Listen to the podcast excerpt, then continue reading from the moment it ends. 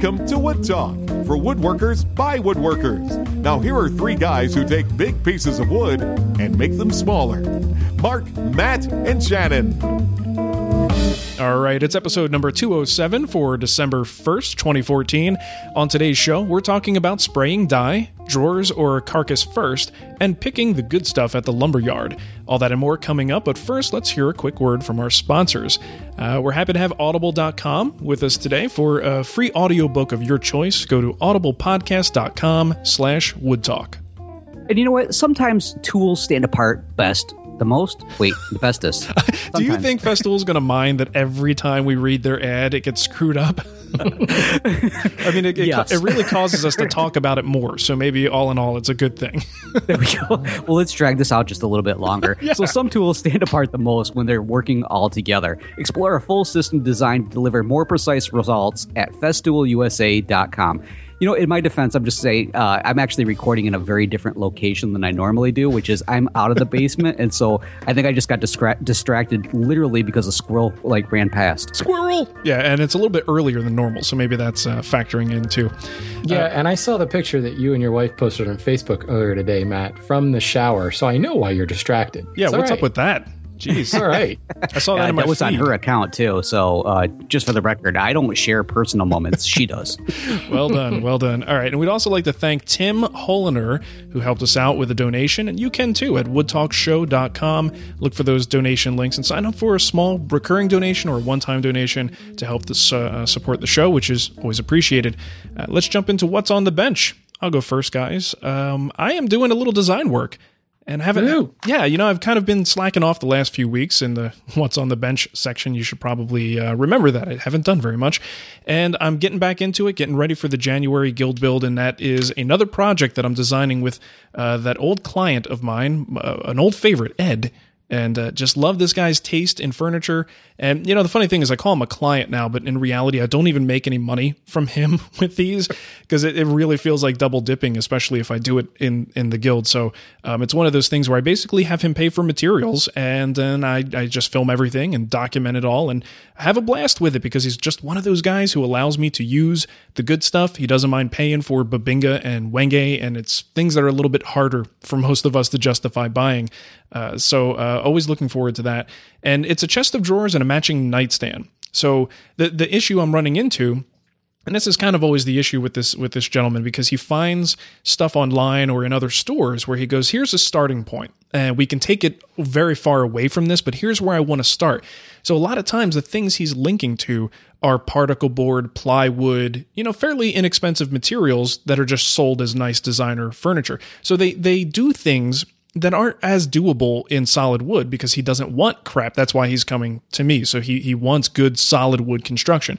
So it's it's I feel like a little bit like a translator going from you know crate and barrel. Uh, you know particle board and trying to translate that design into something that's going to work in real wood with real wood joinery it's so it's something that I do all the time with him, and I, I, I hate it and I love it at the same time. It's a challenge, but man, when you've got a veneered sheet good, you, know, wood movement rules are you know, fly out the window. You don't have to worry about it. And suddenly you go, oh, I'm going to do that in solid wood. And now the whole game changes. You know, that's I'm really glad you say something like that because I've had so many people approach me about, hey, will you build this project for me? Because I remember early on, I was definitely, and I know Samantha used to push this a lot too, was like, if you look at anything in any of those catalogs, he can build it. I'm like, wait, what? I can do what? Like, like when they get it delivered and I can assemble it. Is that what you're saying? Yeah. But there were plenty of times when somebody would point out a piece that there would be something really unique about it, and I, I would have that moment where I'm like if I make this out of solid wood, I have no clue how I'll have that actually work and then not have you or potentially you coming back and going, what the hell did you do and why did I pay you for that? yeah, why is this breaking? Yeah. Right. Well, a lot of times the parts on these things are maybe an inch and a half thick, you know, so if you get that real good modern clean look, it's an inch and a half thick and because it's veneer, you don't really see any sort of joinery there. And you're trying to figure out what what are they expecting from me with this? Do they want this clean look? Because I can replicate that, but it's going to be a little bit more work. I mean, think about it. Do you put two pieces of plywood together, get that inch and a half thickness, and and line it with veneer, and then put a little solid wood trim? I mean, is that the look they're going for? So I think this is probably a challenge a lot of custom woodworkers have to face. It's something I only have to do maybe once a year, um, but it, like I said, it's fun, challenging, and a little bit annoying at the same time because we we can't necessarily you know we can't play by the same rule book uh, that that they do in, in sort of a mass furniture situation like that. Um, you know, but, one thing that always cracked me up was like uh, somebody would show like a picture of it, like a, the top itself, and they're like, mm-hmm. "Well, I want it to look like this." And then if I used solid wood, there'd be the end grain. If I didn't like put a breadboard or something like that on there, and it was so funny because they're like, "I just don't really like the way that this color turned out," or "What what what's up? What kind of grain is that?" Like yeah. that that's end grain no, that doesn't look like the thing in the catalog. I'm like, yeah, that's because that was veneer wrapped. yeah, the good thing about this guy though is that I've been working with him long enough that he knows, he understands that. So he starts with these things and says, "All right, here, here's where I'm headed. Here's where my brain is. Now, what's possible?" And he'll he'll flex with his you know what he's looking for based on what reality dictates and what I can do as as a furniture builder. Um, and he has a little bit you know has a decent amount of faith in me that that I'm going to try to get him exactly what he wants visually, but do it in a way that respects the wood materials we're working with. So. That's yeah, really I had awesome. this conversation the other day with a, a client at the lumber yard, and he the same type of thing is he was trying to well, to put it bluntly, he was trying to knock off somebody else's product. Mm-hmm. He's like, I'm pretty sure that I can produce that. And it was um, obviously made with sheet goods and it was made with like really, uh, I don't know, far out exotic sheet goods. So we'll just, for sake of conversation, like African blackwood plywood. Mm-hmm. Right. Well, African blackwood plywood is possible. You know, anybody can lay up a custom sheet of plywood, but they don't do it by the sheet. They do it by the yeah. truckload. You need a batch. you know, and, and here's a company, I don't remember who it was, but you know, you said Crate and Barrel earlier. Well, I mean, they're buying, you know, truckloads and truckloads of this veneered plywood that's probably been laid up specifically for them by the manufacturer. And then you come down to trying to make one or two or a hundred of them and it's like, well, no, you you can't really go out and buy Bubinga plywood, right? you know, there are companies that will make it for you, but you need to place an order of about three thousand sheets in order for them, in order for that even to make it worthwhile. Mm-hmm. You know, um, it's it's uh, and people don't don't get that.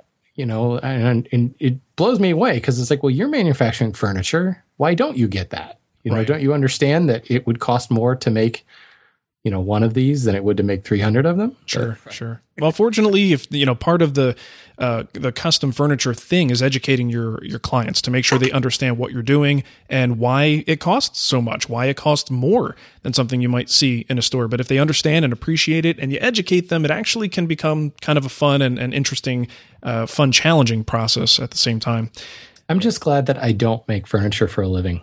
Yeah, yeah. I, I, I never can say I've done it for a living. I've certainly made it for money and still do for money. But if I had to like pay my mortgage off of it, um, my my wife and I were out this weekend and went to this little consignment shop because my sister in law just bought a new house, so we were going to get her some furniture, and she's just really into kind of the repurpose thing. What is like the most popular style out there now? Reclaiming stuff and slapping a coat of paint on it and mm-hmm. calling it shabby chic or whatever. Right. Um, and this shop is just full of like probably 1940s, 1950s furniture that had been refurbished. It was like 30 bucks for a dressing table, $20 for like an ottoman. Wow. And I'm looking at it and I'm like, I flipped over the ottoman and you could see underneath it's made out of mahogany. It's it's like real mahogany nice. and you know cabriole legs and yeah it's a little rickety and you know somebody threw some screws into the corner joints to make it not be rickety and it's it's so you know was it put together that really well I I don't know but the fact that this what is really super popular right now can be had at this little mom and pop consignment shop for thirty dollars wow. how how are you supposed to compete with that because you can't you know, you could say, well, my stuff is made to a higher quality, blah, blah, blah. Most people will look at that and go, well, that's made out of solid wood. You know, they don't understand nuances in design and all that. And I just don't know that I have the patience to educate like that anymore. Yeah, it's tough. It's tough. It's, you know, one of the reasons why I went away from that and into the educational side of things, just because it's, it is really difficult. I had a hard time uh, convincing people why things cost what they do. And it all comes down to making compromises so that you get the price down. But at the same time, you're compromising what you know to be the best material or the best joinery. And very rarely, when, when I was, you know, trying to hack it as a, you know, as a custom furniture maker, very rarely would I be able to build to the best of my abilities with the best materials I know to use. It was always something down from that in order to cut costs. And if I didn't do that, I just wouldn't make any money from the job and it wasn't worth doing. Yeah, it's def- I agree. It's definitely a tough way to go. So I have a lot of respect for people who yeah. who, who, find Bless their niche all. in the market. You're, you're, much better people than me. Totally. Yeah. All right, Matt. What about you? Well, the big thing for me is I still am kind of in that mode that you've been in for the past several episodes. Lazy mode. yeah, pretty much. That's exactly it. I'm like, uh, cushion, meet butt, butt, meet cushion. Mm-hmm. You two are going to get along great this weekend. uh, but this weekend, what I did was because there's so many great sales going on with, you know, Black Friday and now Cyber Monday as we're recording this, all these things, I ended up sitting down and saying, you know what, I really, I hate to say it, but that wood turning bug is starting to really kick in. And I was having a lot of fun with it, but I want to learn a little bit more, maybe get a little bit more inspiration, move something beyond, you know, the something as simple as like the, the razor that I just did, or maybe even pens, although those are great places to start when you're learning these types of things, mm-hmm. just to get a feel for it and how to hold the tools and everything else.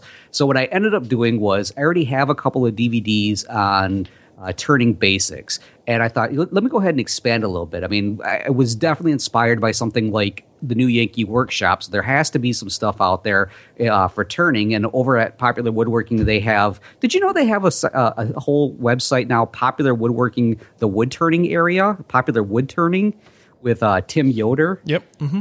yeah, good I stuff did. too. I, well I didn't even didn't even pay attention to it because I was so afraid of wood turning. So I discovered that and this weekend, I ended up uh, purchasing like season one of uh, Tim Yoder's show, and I sat down and and watched probably about half of it, simply because of the fact that um, then other stuff came on TV, and I'm like, oh, oh, what's that?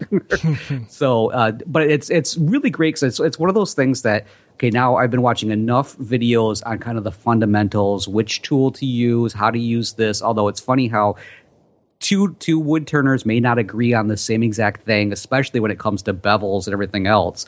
Uh, so it's just neat to see some projects and then go, okay, I think I could do this. Let's go ahead and and maybe make some plans for it. So I don't know when they're going to show up in episodes, what's going to show up as a, a possible project, but it's just it's really fun seeing something like this. It's completely different from anything else I've ever watched. So I again, I hate to say that I've taken that that whole turning bug is starting to bite me, but it, yeah, I'm there. It's At, horrible. So your new podcast, as as the mat turns. Pretty much, yes. awesome, man. Well, you know what? There's Bevel not to the face. There's not enough turning videos out there in podcast form, you know, in like regular show form. There's a couple of them, but I think uh, it's it's time. You know, let's do more turning. Yeah, and the thing is, I have, I mean, I have a MIDI lathe, so I'm kind of limited on the size that I can do. But at the same time, that's actually kind of a, a plus because of the fact that I think a lot of people this is how they get started with it mm-hmm. versus getting the full on like there's a the second episode in this of season one with Tim Yoder has a thing where he is like getting like the monster size lathe, and I'm like, yeah, I'm just gonna skip past this one because I am not there yet. But the way it's continuing, I probably will be. I'm like, car schmar that can stay out in the driveway, which I never thought I would ever say that. nice. Well, I don't know about you, but like I I worked on the MIDI lathe for many, many, many, many, many years. Police Academy reference. Uh-huh. and um, it, I never had the capacity issue. I bought a, a bed extension for it for length. I was just going to say, yeah, those are easily they're readily available, easy to attach. Mm-hmm. Yeah, and so then it was like, well, you know, I don't have that much swing over the bed. And then I started thinking, man, if I got something thicker than this, it would scare me to death to chuck right. that up and spin it. And and I've I've turned some larger scale things on my treadle lathe and my pole lathe now because I've got a like a 10 inch swing. So you could put a 20 inch diameter thing on there. I've never gone that far, but I put like a 12 inch diameter uh, piece on my pole lathe. Now, again, we're talking like 80 RPMs at this point, and it still freaked me out a little bit. the size, just the sheer mass of that block spinning, and in that case, spinning forward three turns and back three turns. It was just freaked me out. I couldn't imagine, you know, chucking it up at 900 RPMs or you know, whatever the acceptable speed is for that diameter. I never read that part of the manual. Yeah, Skip what- that part. RPMs. So- what are you talking about? well, the only reason I say this because I've had lots of people say like, well, like you just said, Matt. Well, I only have a MIDI lathe. Well, I, I don't know. I mean, I suppose if the turning bug like takes a hold of you and that's what you, if you're turning stuff and that's the entire project, but for like the furniture maker into turning, I don't see there's really any need to go any bigger. I think that it's deceiving when you look at a mini MIDI lathe. They look really small, but people aren't taking into account the fact that it's two times the distance, um, you know, from the chuck to the it's, to the it's bed. what six inch swing I think on a MIDI lathe, most of them. Sounds about right. Yeah. yeah, and that's so a full twelve inch diameter piece, which I- I've you know as much I've done a few bowls here and there, but they were never they were always ten or less. Yeah, exactly. So, but you know, there, there's something to be said about the, the mass and the lack of vibration and all that stuff in a really big lathe. Oh, But, sure, sure. You know, I've never, never had a problem. And we're talking at least five or six years that I turned a lot of stuff on that MIDI lathe. So I, I think you're fine. Think you're good to go. Yeah, fine. Yeah, that's that's not the support I was looking for. I was looking oh. for more like that. no, stick to the flat stuff. Don't worry about that. You're okay. Don't go into the urge world passes. around. Come back, Matt. Come back. You know, there there are a lot of guys out there I know who are who are like, well, I don't have a lathe, or I'm not going to go down that road. Like kind of what you've been saying for the last, you know, whatever hundred shows. I don't want to do that. I don't want to open that Pandora's Well, we're on box. 207, so uh, 200. yeah. But you think about the number of furniture pieces that you can do when you're comfortable working at the lathe and Oh, yeah. kind of what that opens up for your design. Um, I think it's awesome. I, I try to incorporate the lathe as much as I can. It's it's cool, man. Quite honestly, these days that's all I do. It's a it's another tool that helps me build furniture. And I very rarely build something independently just on a lathe, but if I need to, it's there because I've done enough furniture parts and spindles and things like that that I've got the ability to do it. Um, Yeah. But the mood to just kind of you know turn a bowl doesn't strike me very often, so I just kind of you know, just for furniture. But you know, something as simple as I it's, funny because you're talking about Cyber Monday sales, and I've got two wood turning supply house catalogs sitting on my desk that showed up today with crazy, crazy deals. Act now. and uh, one of the things I don't know, I think it's Craft Supplies, uh, Wood Turners catalog. They've started selling hardware kits like door knob and little drop pulls and things like that. I was like, that's cool you know so all you do is turn like the knob and you you know add in some of the the metallic parts or those little drop pull things.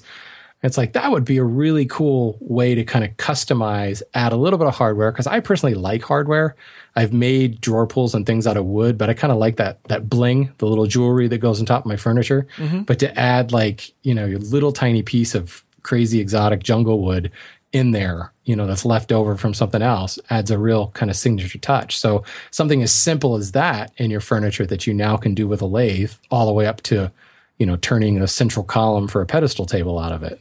Cool. Cool. Nice. It's good yeah, stuff. I, I definitely been looking at some stuff. And I'm like, the, the catalogs come in, and I'm like, what do you want for Christmas or your birthday? I'm like, um, I don't know what these are, but I think I want them. So let's just go ahead and do those. But anyways, that's what's been going on with me now. Shannon, I see you are making plans for an unplanned project. I don't quite confused. I'm confused. It's it's happening and it's um we talked I think it was even last episode we talked about making you make gifts for for Christmas, like not make yeah.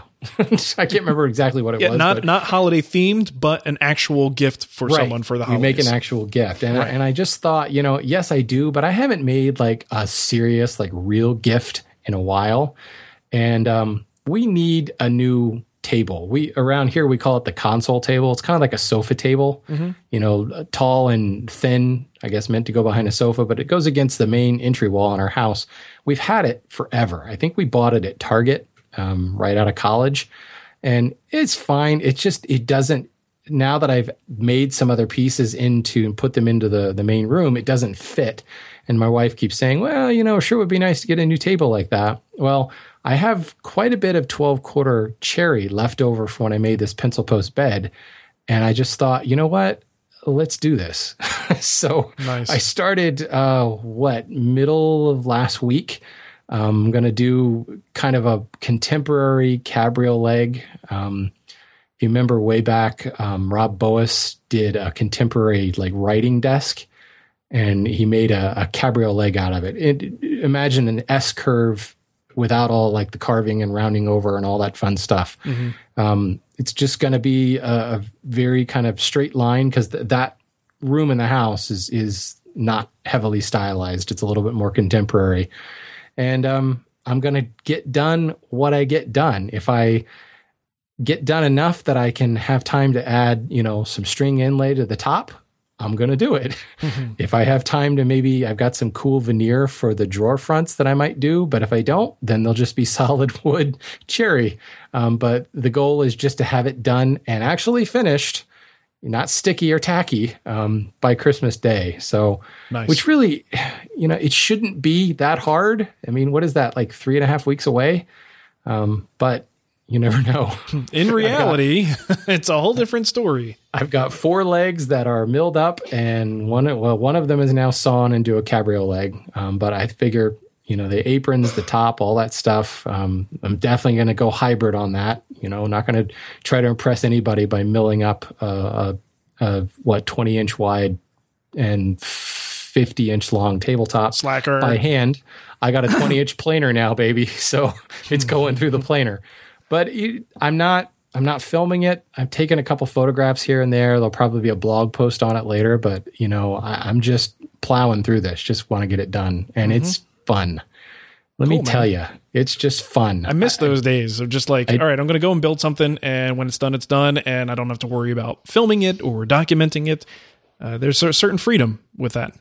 Well, and just talking about that the other day, Samantha and I work. She's like, "Why aren't you doing this fast enough?" I'm like, uh, do you see the cameras? And then they got to be over here, and I got to do this, and I got to come in and edit to make sure I captured it just the right way because I can no longer do it without the audience. yeah, yeah. well, and and not to give the wrong impression, you know, I don't mind filming, um, and I think that's one of the reasons I've been podcasting or making videos as long as I have is because I actually do enjoy that. That's another hobby of mine.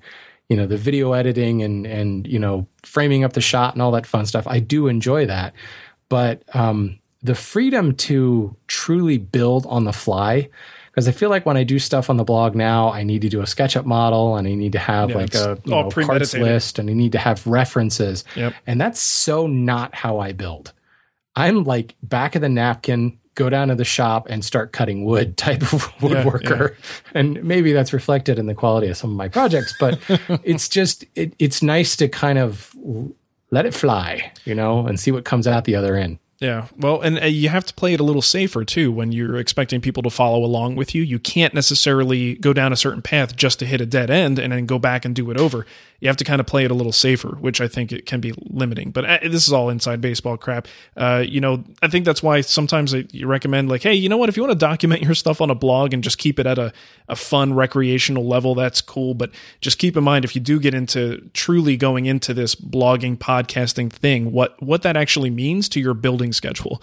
Uh, it definitely does change the uh, just the way you, you have to do things. Yeah. You know, just the the whole Christmas building thing, not so much the podcasting thing, just the whole Christmas building, gift giving, building kind of a thing. At this point in the game, um, I'm just giving out gift certificates. there you go. all right, let's move into what's new. 10 free hugs from Matt Vanderlist. Ooh, beard rub. I'll take one of those. Uh, all right in the what's news section, we've got a couple things for you. The first one I put in here, this is just a, a little announcement from what happened over the weekend. Thought it was kind of funny. Uh, this was Black Friday and Cyber Monday and all that stuff where people go out and act like nuts to get good deals. And the Bessey clamp sale is kind of like this yearly debacle that is fun to watch. And uh, Rockler had some good prices, Woodcraft, and everything's like 50% off on select clamps. So people went nuts. It was a feeding frenzy. For a period of time, both Woodcraft and Rockler websites were either down or the checkout process was just broken. and they were they were overselling before they can actually get rid of the listing. They were still selling clamps. So there Oops. are people now who are finding out that their order may not actually be fulfilled because they actually placed the order well after stock ran out. Oh, ouch! Yeah, oh. It, it was nuts, and uh, oh, I said Bessey, didn't I? I meant uh, yeah. Jet. It's the Bessey style is what's always in yeah, those head. red looking things. They're all red. They all clamp. that I, makes squeezy. I got a note here from from the call Jet, not Bessey. Um, Yeah, I'm just kind of you know flying off the cuff here. But anyway, so jet clamps. Uh, so both of these sites are having problems, and we just found out today that Acme Tools still has some. And I think part of the reason is their checkout process doesn't let you know that it's 50% off until you add that clamp to your cart. So I don't think that they were selling as many as everybody else. So today, sort of a post feeding frenzy happened as everybody flocked to Acme to, to go get uh, the 24 and 40 inch clamps that are on sale for half price. Uh, so just kind of funny. Uh, the bottom line is if you have clamps, if you have those jet uh, parallel clamps and you put them on sale for 50% off, you better make sure your servers are ready to handle that because right. woodworkers are not joking around with those parallel clamps. Oh, See, I think Acme Tools went and bought a bunch of clamps from Rockler, and that's go. why they have them now. Oh, smart. Yeah, and now they're only forty percent off, so they're getting a little markup on them. well, that that kit, I bought that kit long, long time ago. Um, actually, I think some some Italian guy recommended it. Hey yo. Six years ago or something like that. Careful have you ever those. used that little cross piece, that little like no. dome looking thing? No, you know what those are? those are just funny things to put in the back of the shop so people go, "Oh, what's that?" Seriously, like I saw that and I thought, you know, do I need any clamps? And then, no, I don't need any clamps. And that's actually what told me, like, turned me off because it's like I don't want any more of those things. Yeah, the the thing is, I though, don't need them. With this particular sale, you can get the kit, but you can actually go and at the time when they were available, you could buy those same four clamps without the accessories and actually save a few bucks. Um, a lot of times the kit winds up costing less than the individual clamp, so you just get the kit. Um, but yeah, I mean, you know what? I'm curious. Does anybody give us some kickback on this? If anybody actually uses those accessories, I know they can help, and they do help balance the clamps. And if you're doing a nice frame glue up or something like that, it can be helpful. But yeah, they have the little dog hole, exactly, little screw in dog on the back too. I've never used that either. yeah, and that's neat. But I actually, in just sort of practical application, have never never used those. Uh, anyway, so that that was the big uh, 2014 feeding frenzy for jet clamps. So if you miss, missed it, sorry, but uh, some people got some really good deals. Man, because I, I, I, made some affiliate sales thanks to some people that came by the website, and mm-hmm. one of them was at Woodcraft. Now I'm starting to worry a little bit that that's not going to go through, and I'm, I'm not going to get my money, and they're not going to get their clamps. I feel bad for them, but that may very well happen. You never know. Well, you know, I can't speak for Marc, um, but I can speak for the hand tool school and and our Black Friday sale. We um we have not run out of stock yet. So, you know, I'm pretty sure the, the the Wood Whisperer Guild's the same. Way. Oh way. yeah, we're fully stocked. Uh, there are so many videos on the shelf that, uh, frankly, our sale we extended it to Cyber Monday. So if anybody wants to go, you know, before our digital inventory runs out, you better get in there. Mine I runs through Tech Tuesday. Me. Okay. I love that both your staffs are available twenty four seven. That's just awesome. You know. Yeah. That's Please, just the, come crash our sites. We're all for it. That's just the kind of customer service we provide. All right. all right, you knuckleheads. Well, let's move on to the next one here. Rick sent this in and he said, I found this tutorial by Terry Gordon on making a tapered sliding dovetail. I thought your listeners might enjoy it as well. So I went over and I checked this out. Now, this is a full on 20, 25 minutes long. And uh, Terry uh, has a, he's doing the whole entire thing uh, with uh, hand planes, and it's a really neat setup. I do have to admit, I did have moments where I'm like, wait a minute, you're angling what and you're doing what. So if you have the time to kind of sit down, and I'm going to warn you, it looks to me like it's all in metric too. So don't let that throw you off. But there's some great information over there uh, if you want to check that out and see how to do sliding tapered dovetails uh, or tapered sliding dovetails uh, via hand planes. Yeah, good we video. finally have a link to send all those people who are like, make it in metric. We can just send them to this. Yeah, there see? you go. There's somebody doing it in metric. Come on, relax. There you go. Yeah, because he kept saying 60. I'm like, you're doing like five feet? Oh, wait, that's not very far. Yeah, it's a very big cabinet. five feet of tapered dovetail. right. That's awesome. All right, let's move into our poll of the week from our good buddy, Tom Iovino at tomsworkbench.com. And last week uh, we were late in getting the poll up, but uh, enough folks saw it and answered. The question actually very relevant to what we were just talking about. Are you going to be buying tools and accessories for woodworking uh, this past weekend on Black Friday and Cyber Monday? 35% said, You bet I am. 29% said, Haven't given it much thought. And 17% said, No plans to buy tools this holiday season. Hmm. So that 35%, they're the ones who crashed Rockler's website. exactly. Nice going, guys. Thirty-five percent of four million is what? Yeah. Uh, and also, this week's poll is a question about buying lumber online. And I think as people become more and more aware of some of the great quality woods that are out there and figured woods and veneers, it's a little bit harder to source these things locally uh, in all regions. So it's great to know if online vendors are really worth it to to make those purchases. And we recommend a few in that uh, article. In fact, Bell Forest Products comes up, and in the comments, um, uh, who's the other guys? They're an advertiser on our site, and I can't remember their name. Uh, Mitchell Fisher Fink. Uh, no, but thank Muterspaw? yeah, thank you for delaying just long enough. CR Muterspaw also has a, a great selection. So as it turns out, I mean, I already looked at some of the numbers. A lot of people are doing online ordering these days because they just can't find this stuff locally. And in a lot of cases, if you do find it locally, sometimes the markup on it is so high that even with shipping, you're better off buying lumber from some of these online vendors. Well, you know, I've it's had funny this conversation so many times with people who call Hardwood to Go. That's mm-hmm. that's our online retailer, Right. and it's like, well, I I just drove around for six hours. It's like, why? Well, I didn't want to pay shipping.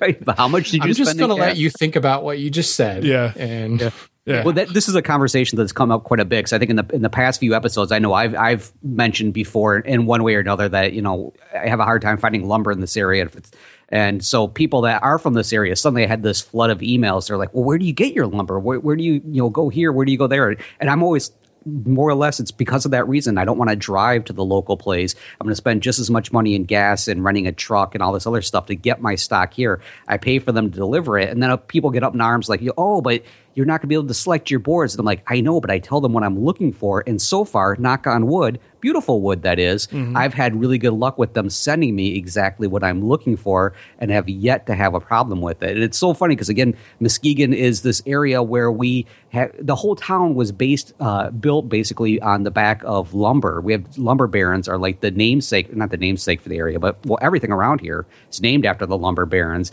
But to find a place other than like the big home center, the big box centers for the wood, it's nearly impossible. Mm-hmm. So I mean, you, there's a lot of recommendations for Craigslist, but I'm like that's so hit and miss sometimes. You know, not to like take us totally off course here, but I hear an airplane and I don't think it's coming from my house. Mm. Sounds like an airplane in somebody's background.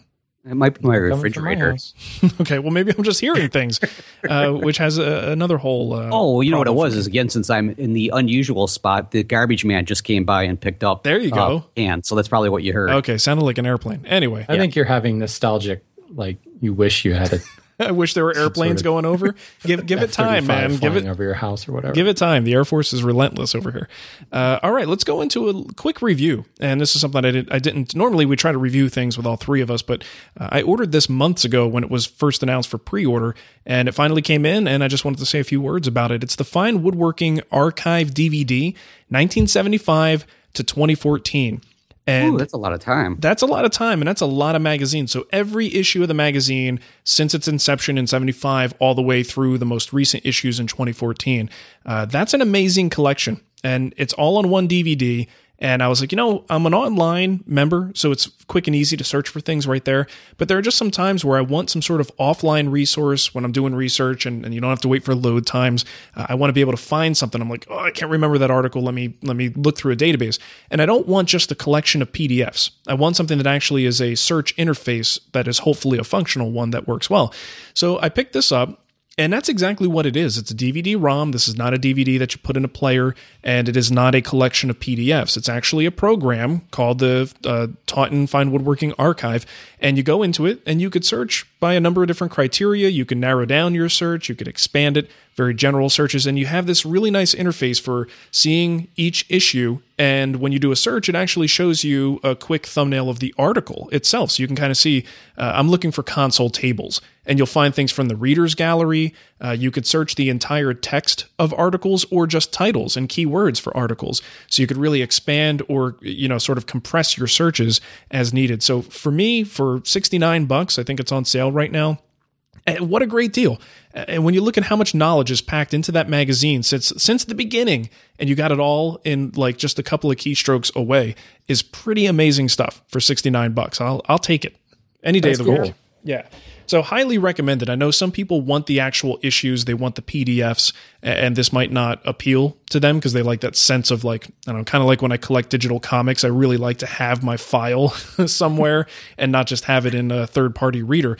Um, but I don't know. This this search is really good. It works for me. I think this is going to be a really really handy thing to to have around. So I'll put the link there in the show notes is, if you're interested. Is there a function to like print out an article? I haven't looked at that. That's a good question. Someone asked that on Facebook, and since we're I have I have the same thing from Wood Magazine. Uh-huh. Um, and it, it sounds like the fine woodworking one's probably a little bit slicker. yeah, Um, I do mean that in a good way. slicker. Um, but it, it is it is very cool just to have the index and the search function to go through. I don't I can't remember the years on this, but it goes back a long way to the point where it's like, you know, wow, you could really see what was going on in the '80s and how Yeah. the woodworking differed back then. yeah. But that's uh that's cool. I have to check that out. Yeah, I'll, you know what? I'll go take a look while you guys are doing the kickback. I'll see if I could find out if it prints. So let's move right into the kickback. Well, and, uh, and for the record, I don't yeah. think it's actually that long of amount of time considering I was born in 75 and I don't think I'm that no, old. no, no, no, so- Shannon. It's really long. It's really No, old. It's not old. It's not that old. That's like Yeah. several generations old. That's crazy. It almost came with microfiche. That's, That's how right. old it is. It, it was in black and white, in fact, the early issues. So, you know, you're kind of old. it was it was handwritten by monks. It's a- perfect. Uh, Matt, yeah. All right, let's go into the kickback then. This first one comes in from Alexander, and Alexander says a little more information about metal fasteners and wood, such as the bed bolts you discussed in Wood Talk 206. Wood is in many ways a, a polymer made mostly of cellulose and some crap from a chemical perspective, and polymers often have what is called stress relaxation. Now, when you apply a strain a strain onto a polymer. I had to double check that to make sure. Like, so what if you apply a stain? But when you apply a strain onto a polymer and other materials, a certain stress must also be applied. With time and depending on the properties of the material, the stress between the two objects goes down. This phenomenon is essentially the opposite of creep. Creep is applying a constant stress on a material and the strain goes up with time. Imagine applying a weight on a spring. With time, the spring will stretch longer. Going back to stress relaxation in wood, when you torque a screw or a bolt into wood, the stress between the treads and the wood goes down. Now, this stress is what keeps uh, the joint tight. In the case of a bed bolt, as the stress goes down, racking increases. And this is why you have to re- retorque your bolts or screws after some time. As a disclaimer, I studied in chemical engineering and took several materials classes. They were my favorite. I now work in the aeronautical environment, and I hope this explains what we've all experienced in one way or another. So, uh, thank you, uh, Alexander. I now feel like I should be taking an exam shortly afterwards so I can fill out all that information and make sure I retained it properly. And as what this really pertained to was in 206, where was the discussion about uh, attaching the bed rails to uh, a bed post uh, and we were talking about how like we prefer to use a, a, a bolt of some sort versus just like I think it was a loose tenon that the uh, listener had written in about. And then actually, just as a side note, it turned out that um, he actually gave us the wrong information, not Alexander, but the original emailer. So that was kind of fun, and he was a little embarrassed, but we were like, yeah, we nailed it just the right way as far as I'm concerned. yeah, his problem was much simpler than what we made it out to be. Yeah, exactly. Because when he wrote in, we're like, oh, probably in that case, fault. yeah, don't worry about that. I'm back. And Oh, and. I think Alexander's disclaimer um, it also uh, helps us explain his the whole email. polymer thing. yes, took materials classes and they were his favorite. Yes, now your email makes a lot more sense. Nice. Uh, That's okay. He probably just Googled it. Cool. probably. um, Shannon, you want to go in and I'll give you the, uh, the Sure. answer. Um, last episode, I uh, threw a call out for some feedback on the whole restore a plane or buy a new thing, and uh, we got a lot of feedback. So I want to say thank you uh, to a lot of you, uh, specifically Robert, AJ, Stein, Keith, Matt, Bo, Rick, and Eric. Bo, Bo, and Rick are two different, not Bo Rick. Bo Rick. Bo and Rick. That's a cool name. Bo Rick. Um, there is a, a lot of good comments on the the actual post page on woodtalkshow.com, uh, which, by the way, if you didn't know, that's where these episodes get posted, and there are comments there, often funny ones. And um, the the the general consensus, I got numbers from twenty dollars to buy a plane up to hundred dollars to buy a plane, though most of them were around fifty dollars and above. And the consensus was if it was under fifty dollars, be be a little suspect of that, or expect to have to put a lot of work into it. So um, the hand plane restoration DVD by Christopher Schwarz was mentioned a couple times as a very, very useful resource. Lots of information online, but the idea that being able to see actual in video was a lot more helpful. Um, I think uh, I agree with that as a purveyor and producer of video content. I think that's useful. Um, I can also mention that Rob Cosman has a video as well that I've seen, and I found that quite helpful too. Everyone who commented admitted that they have gotten junk from time to time, and you have to be a little careful about what you uh, what who you're buying from, what to look for. But all of them said with a little work, they were able to fix it and get it working. On the whole, I think this is very much a divided issue, and it falls on really what you like to do. Do you like to restore planes, or you just want to get on to working with a project? Everyone, however, did agree that buying a new plane gives you a really good frame of reference mm-hmm. to to know what a good plane should be like. As long as everyone realizes that even the the bestest of best most primoest of planes does need a little honing out of the box. There is no such thing as out of the box um, ready to go. Right. So cool. Hey uh, you know have you guys seen that woodworking classic by matt vanderlist banana souls and you um, I'm very familiar with it. In fact, I'm going to try and not do a remake of it. I have an autographed copy. It's my favorite restoration video. Yeah. All right, cool. Let's move into our voicemail. And well, wait a minute. What'd you find out about the archive? Oh yeah, thanks for the reminder. Um, well, I've been waiting.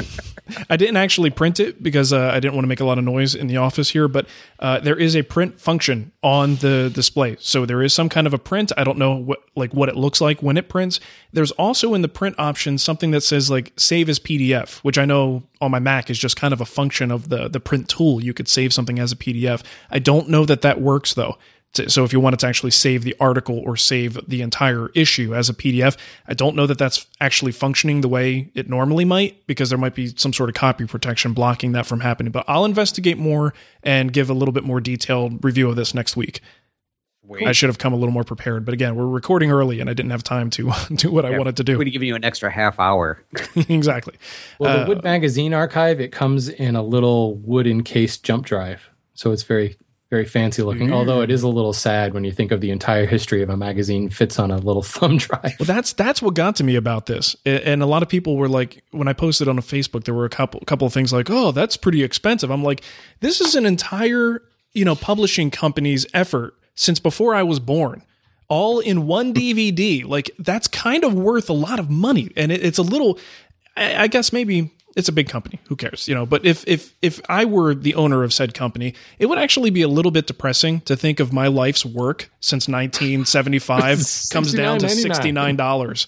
You know, and it, that's that's not you know that's just the way the market works. So it, it is what it is. But you got to appreciate just how much knowledge and information from woodworkers that made this industry what it is, and that gave us the inspiration to do this goofy show that we do is all in that for seventy bucks. You know, it's kind of crazy. Oh man! All right, let's move into the voicemail. Got one here from Gerard, and uh, it's about cutting boards. Hey guys, this is Gerard calling from Bowie, Maryland. Um, new fan of the show, really enjoy it. Uh, I came across Wood Talk and Wood Whisperer by way of Marc's wonderful um, butcher's block how-to or um, in grain cutting board. I put together uh, four of these for Christmas, and then was tasked to put together one for my wife as well um, last. Uh, my question is about the finishes. I put on salad bowl finish um, per Marc's instructions, except that I did not thin the finish. Um, I had some forum folks advise me that wasn't necessarily required, so I have two wiped on coats of salad bowl finish after the whole thing was sanded to 220 grit and uh, looked great. Gave it three days to cure before we used it.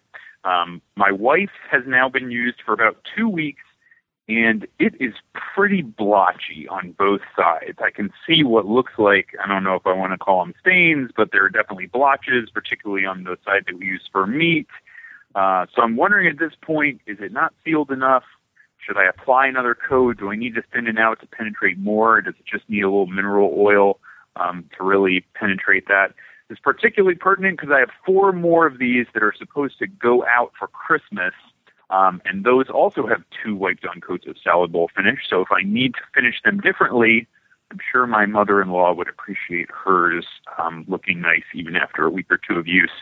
feel free to also tell me if I am just worrying too much about this. Thanks, guys.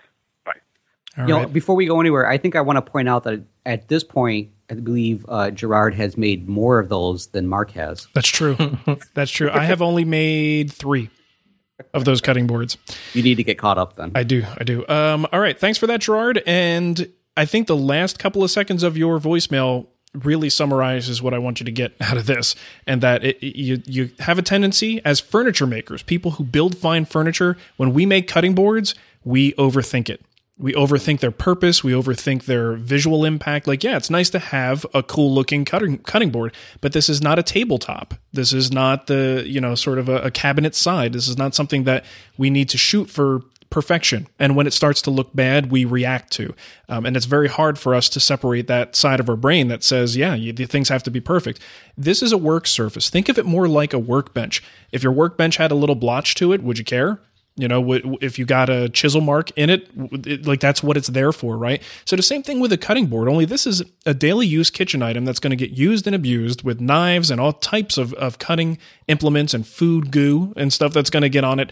Um, don't don't think about it too much you know uh, you certainly want it to be uh, sealed to your liking and start off looking good but it's supposed to look like crap it's a cutting board you know what i mean so mm-hmm. you know well, you, think about it. if you visited a butcher shop do they look like all of their tables that they're working off of are immaculate i mean that's it's a working t- table i'm sure they come in and, and take care of it here and there but it's probably like not one of those things like oh darn it george oh, you've got man. something on the butcher block yeah get the wax out um, ah!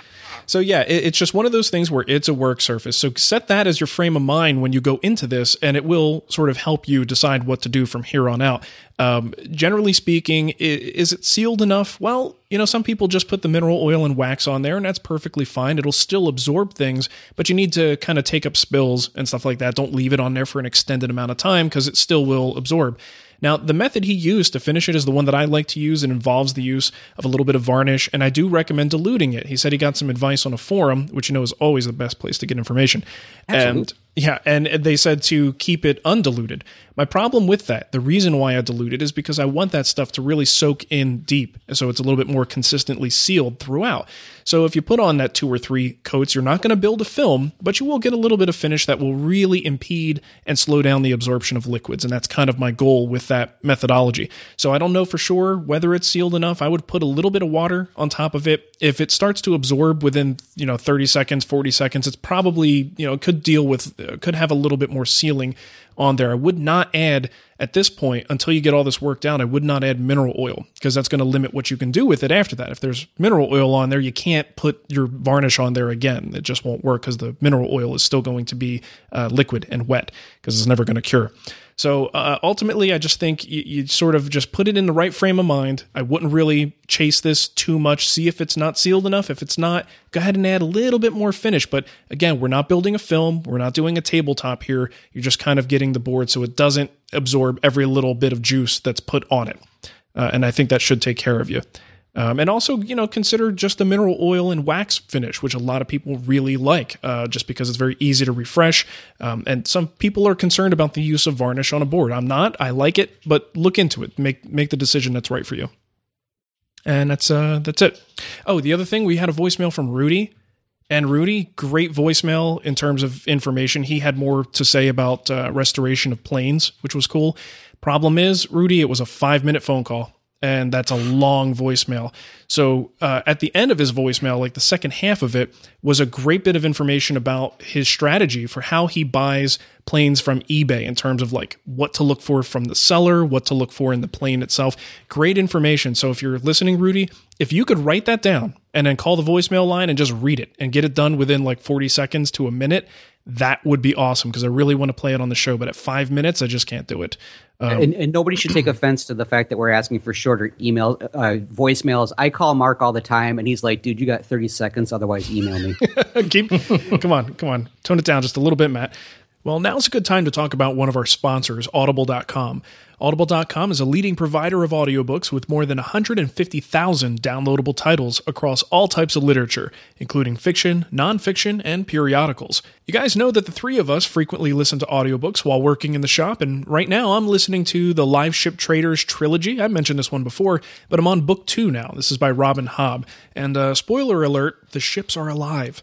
Now, Matt's reading the Wool trilogy by Hugh Howey. Uh, Matt says, At first I was skeptical I'd even make it past the first few minutes and worried that I just wasted a credit on an impulse buy. But five hours later, I was so wrapped up in the world of the of Silo, the okay, the Silo, jeez, and its main character Juliet, I knew I was hooked and couldn't wait to hit play again. And Shannon has a recommendation. It's called Levi- Leviathan Wakes. We're getting really good at this. Uh, by James Corey. He says, awesome, hard sci fi, and the first of a long series, so it'll keep you busy for a long time. Now, Audible wants you to try out their service for free. To download any of our recommendations or one of your choice, go to audiblepodcast.com slash woodtalk. That's audiblepodcast.com slash woodtalk. All right, I think we can move on to email now. All right. Okay, we got Okay. one here. Uh, this one's from Jeffrey.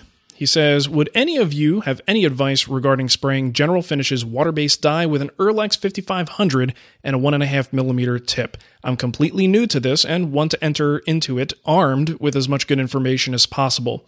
Uh, well, good news, Jeffrey. That's a very easy thing to do. It's a very, I find to be a very user friendly kind of process. When you're using water based dye, uh, you've got time to work with it if you're spraying it on the surface. If you're ap- applying it with a brush or you know some sort of applicator pad, uh, you you might have a situation where there's streaks because you're working slower and each line kind of overlaps with the other one, and it, it could be problematic. But when you're spraying, you kind of just douse the surface. So my strategy is to wet the whole surface as quickly as possible. Just make sure uh, the the workpiece is up on you know something that's a little bit easier to reach. Put it on a tabletop or something. Uh, and if you have one of those lazy Susan type turnstile deals, that's even better because you can move really fast that way. Um, and what I like to do is just give it a good soaking. The one and a half millimeter tip is fine. You can go with a finer tip if you wanted to, but um, pro- the, the reason why I say any tip it will do in this case is because I'm going to go back with a rag and a clean, excuse me, a clean cotton rag and just wipe the excess off, all the drips, all the extra dye, let the wood take up what it's going to take up, and then wipe the extra stuff away. And it's such a simple way to get a nice even coat of dye on the surface. You just, yeah, you still have to move at a brisk pace, uh, but it isn't like spraying lacquer or something that's going to dry super fast. So that's that's my favorite way to do it. Just soak the project and then come back with a, a clean cotton rag, wipe up the excess, let it dry, and I think you're going to be thrilled with the results. Doesn't have to be any more difficult than that. You know, I've done the same thing, just using like a spray bottle right? from the store. Yeah, Um, it works. Yeah, I mean, you just you just soak it and then wipe it off. Yep. So I haven't done it in my Earlex because I've been like, "Oh, I don't want to get it dirty. It does dirty things, that's for sure. I'm holding on mine. It's going to be a collector's edition eventually. There you go. And uh, you know, put something on the ground too, because that overspray from the dye will go everywhere. So unless you want your your uh, floor or concrete dyed, if you're spraying outside, I you have, might want to I have protect it. several pretty outlined parts in the shape of, of Barnes lathe parts on the floor of my shop right now. When I when I moved out of my old shop, uh, I moved some of the floor pads around and saw some of the damage. Let's call it decorating that I did to the concrete floor in there for things just like that. Nice. Cool. Nice. All right, Matt, you're up. Sweet. All right. Well, this question came in from Scott, and Scott says, I'm planning on making a rolling tool chest with several drawers in it and was wondering if there is an advantage to making the carcass or the drawers first. Now, I'm fairly new to woodworking and I'm just looking for some guidance. Now, Scott, I know Marc uh, replied first, and I shot one right in there going, I agree with Marc, so I'm going to steal this answer and make it sound like I'm the hero. There you here. go. But really, when it comes down to it, I, I think Marc and I do things very similar in the sense that we really like the idea of like relative dimensioning. I have yet to ever have a project where I start out with a hard, really good set of plans, or uh, you know, something I can really work off of and have it work out perfectly. So whenever I have attempted to create my drawers, especially inset drawers, ahead of time, it's just going to be a horrible situation because it's always going to end up ha- me having to come back in and readjust them. So in most situations, I will create the carcass first and then I'll figure out the dimensions for the drawers because again, no matter how well established the plans are, it always seems like somewhere along the line something gets tweaked just a little bit. And that tweaking can be something that's like literally just fractions of an inch, but it will completely mess you up at one point. At least in my own experience, this is this is something I, have dealt with quite a bit. So I really, really prefer anytime dealing with drawers or doors, anything that needs to be kind of set in there afterwards. Uh, I definitely like to do those. I'll, I'll create them maybe a little bit oversized or something if it's possible, and then bring them down to that final dimension. But I definitely prefer to stay away from building them whole hog first and then building something around them. Hmm. Cool. You know, the I normally how I should say normally this is exactly the same way I do it. I'm gonna do the drawers later. What I found recently though is I'm building like a multi-drawer, like a vert in a vertical um, orientation. I'm building like a chest of drawers or something like that. I won't necessarily build the drawer, but I'll mill the stock for the sides.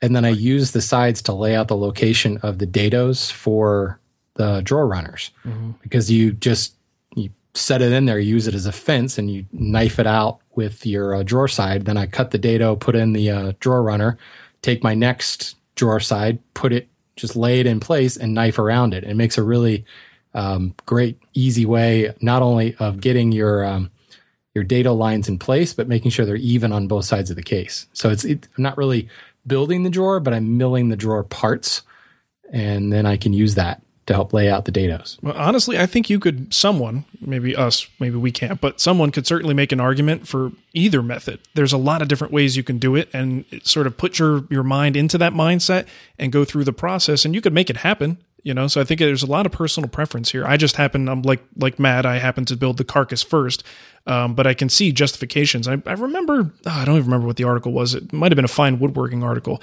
Oh yeah, i wonder if you have a uh, maybe an index where you could go look that up. You know if i did i would totally search for that but I don't. So, oh. um, you know, and, and I think there was an article talking about that. Someone in particular likes to do drawers first and doors first, and then sizing the case around those things. Um, and that was a simpler thing for him, and it just worked for them. So, uh, definitely justification for both sides of the coin there.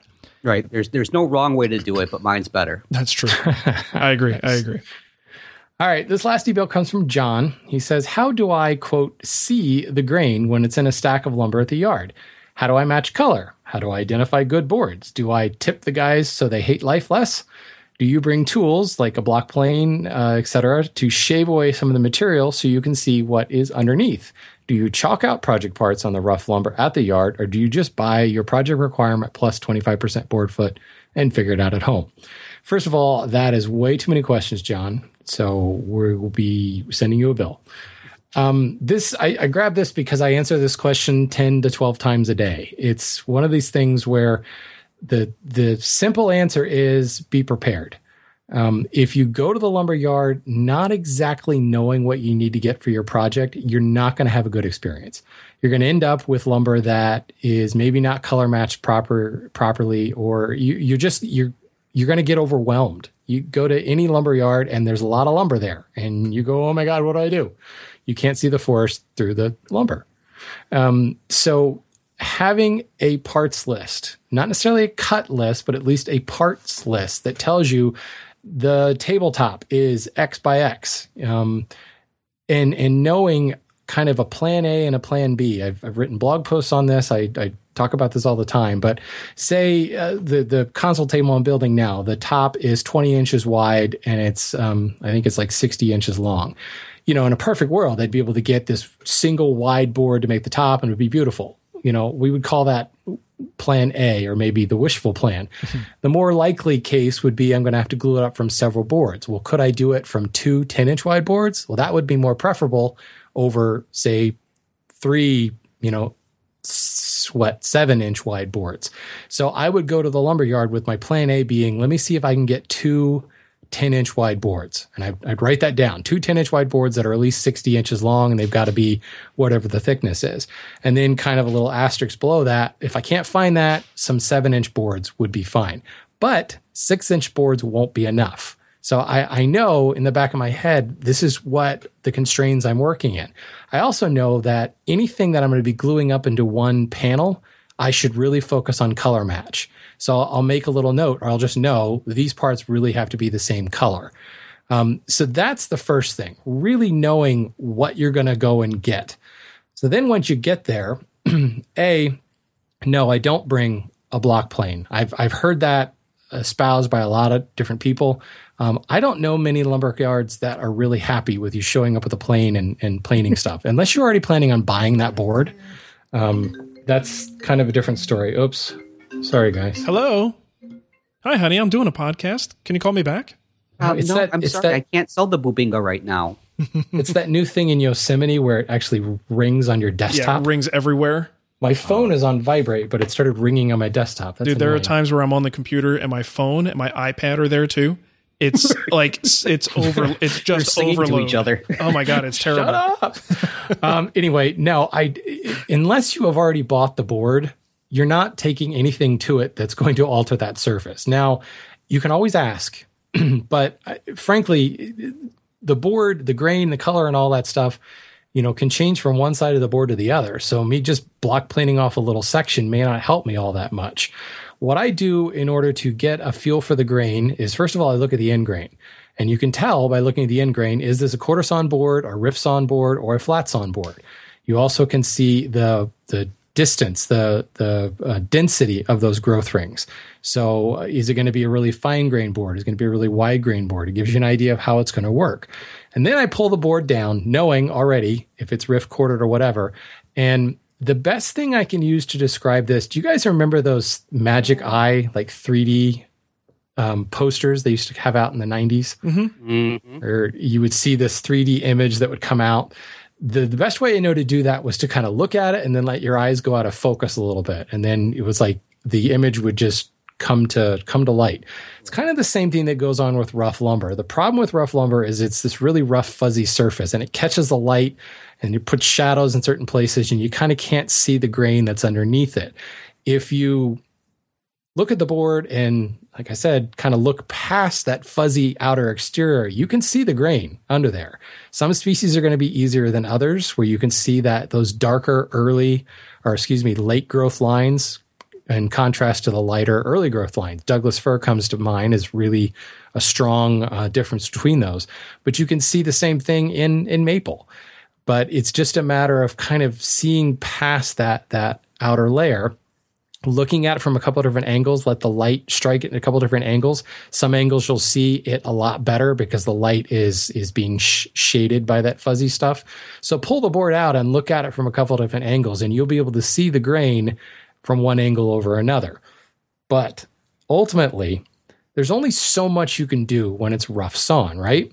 So you you can look at color unless the board is really really dirty and if you go to a lumberyard where the wood is really dirty and that happens, we have a lot of our lumber stored outside, it gets dusty. There's nothing instead of bringing the block plane, bring like a, a stiff bristle brush and you can brush off a lot of that stuff or bring a, a little spray bottle and a rag and you can wet it and you can get a really good feel for the color. I'm not suggesting douse the entire stack of lumber, but again, you're you're this is kind of a, a winnowing process. You've picked out a board, you think this is what you're going to do, it's got the dimensions, you think it's got the grain you want, then you spray a little water on it and wipe it down and you'll be able to see a lot of the color there. But ultimately, you need to buy you need to to to round down, I think. You know, if you're thinking, okay, I can get this one board, it'll get me the parts for my top and there'll be a little bit left over. So maybe I can get the apron parts out of that for the table. Don't do that. Go and buy another board for the apron. Don't assume that you can get something from the leftover parts. Your best bet is to just add another board to the stack. Um, yes, it's more expensive, but unless you are planning on giving up woodworking after you finish this project, you will find a use for that lumber. So I've never gone off of add 10%, add 20%, add 25% because I think it varies depending on what you're building. Uh, on a commercial project, the overage could be 60%. You know, on a single piece of furniture, it could be 5%. Um, I just, I round up on the boards I buy and I round down on, on all the sizes that I need. It's the only way that you can come up with, with enough lumber left over. I don't chalk out while I'm there at the, the lumber yard unless I have to actually cut something down and fit it in the car, in which case having my parts list being prepared helps me know I should cut this to 40 inches and not 39 because then I'll end up with a cutoff that will basically just be trash instead of something I can use elsewhere. So when you get back to the shop and you start laying out your parts, then um, if there are deficiencies or whatever, at least you know where they are and you can go and get more. But um, no, I think the minute you try to do it at the lumberyard, you get rushed. You know, maybe you're in the way, you make snap decisions, and you end up with stuff that that's just not going to work for you. So, you know, and I could tell you from as many times as I've been to the lumberyard to get particular boards for a specific project, there's still a lot of guesswork to it. You know, there's a yeah. little bit of instinct. You can read some of the grain. You can get good. You know, at certain species, it's a little easier to see than others. And depending on your vendor, you know, the boards might be in more rough shape than somewhere else. But ultimately, there's always a lot of guesswork, and it's just it's a natural material. So even what you see at the surface may not indicate what's a quarter inch below that surface. Um, there's always a degree of guesswork, and I don't think any of us ever go there and get exactly what we need, exactly the amount we need with the look we're going for. You have to kind of roll with the punches with something like right. this. And I think matching color, it's a losing battle. Um, I've actually just written a couple of blog posts at um, McIlvain Lumber Company about this because color of wood is changing all the time. Um, whether it's interior or exterior woods, there's a lot of stuff going on from bleaching to get that gray color outside to actual chemical reactions in the wood that change the color. Mm. And in a lot of instances, the wood ends up kind of matching over time. It kind of mellows and it comes into the same kind of hue. But the other thing you can do to match color is use as few boards as possible. You know, if you know that I've got to make this top, we'll try to get that top out of a single board. If that means buying a longer board or a wider board, you do it. Um, that's that's the surefire way, in my opinion, of getting a good color match. Build it out of one board that can get a little expensive though. yeah, yeah, but you know, you're right. If you, you have to look at, for me, it's a matter of finding the premium parts of the project, the things that right. are most visible, most important visually, and those are the ones that I say, all right, I'm going to baby this one. If I have to buy an extra board just to make sure this is perfect, good. Everything else can kind of be a secondary concern. So you have to prioritize your parts, and that can also, you know, set your your, your brain in the right space when you go to actually buy the lumber. Yeah, I, I, I just finished this bed, which I promise I'll be posting relatively shortly. But I ran, I had to use 12 quarter for the pencil posts, which is really expensive. And I was hesitant to just throw another board, you know, on there because they're 300 bucks a piece almost. And um, there were a couple spots where I knew the knots would be in the way. And I could have cut up another board to get around that and be certain. But, I, you know, I said, I think I'll be okay because ultimately this bed's going against a wall. Mm-hmm. And you know, one of the things about a frame bed, when you put the mattress in place, you can't actually see much of the frame anymore. You know, you can see the, the foot of the bed and the side. You can only see one side and the foot of the bed at any time. Unless your eyes are really widely spaced in your head, then you have problems. yeah, for um, a fish, it's a so problem. Color match actually wasn't that big of a deal. Um, I just had to color match like each side individually, and any knots or little defects that came into contact with it was a matter of just shifting it on the piece so that I know it goes against the wall or it's on the inside of a rail or something like that. So right. you can get away with a lot with grain and color matching, even picking lumber blindfolded. Yeah, cool. All right. Well, if you want to support the show, keep this thing going, you can do so. Just go to woodtalkshow.com, look on the left hand side, and you'll see some donation links. Uh, and we always appreciate that kind of support. Uh, you can also buy a Wood Talk t shirt at twwstore.com. And if you're listening today, I believe we extended the sale there as well. So 15% off for Cyber Monday. If you want to go get a nice Wood Talk t shirt, that's how you can do it. You can also leave us an iTunes review. Just go to the iTunes store, click on ratings and reviews, and if you can, give us that five star rating, just like OK Plowboy, not not Cowboy, Plowboy. I thought that was a mistake. Woo! Yeah, glad plow- you said something about okay, that. Okay, I guess Oklahoma Plowboy, or yeah, all right. Either way, great. He's a great podcast. Uh, I also, I, am sorry, I always learn something new, uh, but yet it's still entertaining enough to keep me awake on my long commutes. You know, funny thing is, I've heard feedback that's the opposite of that. Yeah, I've, I've definitely yeah, heard from too. sleep clinics. yeah, fact, I had to have my sleep study. They're like, we are going to now uh, use a, a, new technique called the Wood Talk technique. We've got an episode of Wood Talk running into your headphones. It should lull you to sleep. Exactly. Uh, he says, Thank you, Marc, Matt, and Shannon, for all you do. May the chortles be with you. And uh, also with you, okay, Plowboy. Yes, definitely. Definitely with you. All right. And Matt, how about you give him the contact info and we'll get out of here? All right. Hey, folks, do you have a comment? a question or maybe a topic suggestion, there's several different ways to contact us. Leave us a voicemail on Skype. Our username is WoodTalkOnline. Call our voicemail line at 623 242 5180 email us at kickback at woodtalkshow.com. I hope everybody got that. That's the new email, kickback at woodtalkshow.com, or leave us a comment on our Wood Talk Facebook page. And if you're looking for the show notes or downloads from today's show or previous episodes, you're going to find those over at woodtalkshow.com. Now, actually, maybe if you're listening to this like way in the future and you're binging on these, that new email address new to us today may actually be the old one. Yeah, it could be. You never know. We change our mind a lot, so. That time is so hard to wrap your mind around. yeah. All right. Well, thanks for listening, everybody, and we'll catch you next time. See you. Bye. All right. Bye bye. This podcast is part of the Frog Pants Studios Network. For more information about this and other shows, visit frogpants.com. Audio program so good, it's like you're there.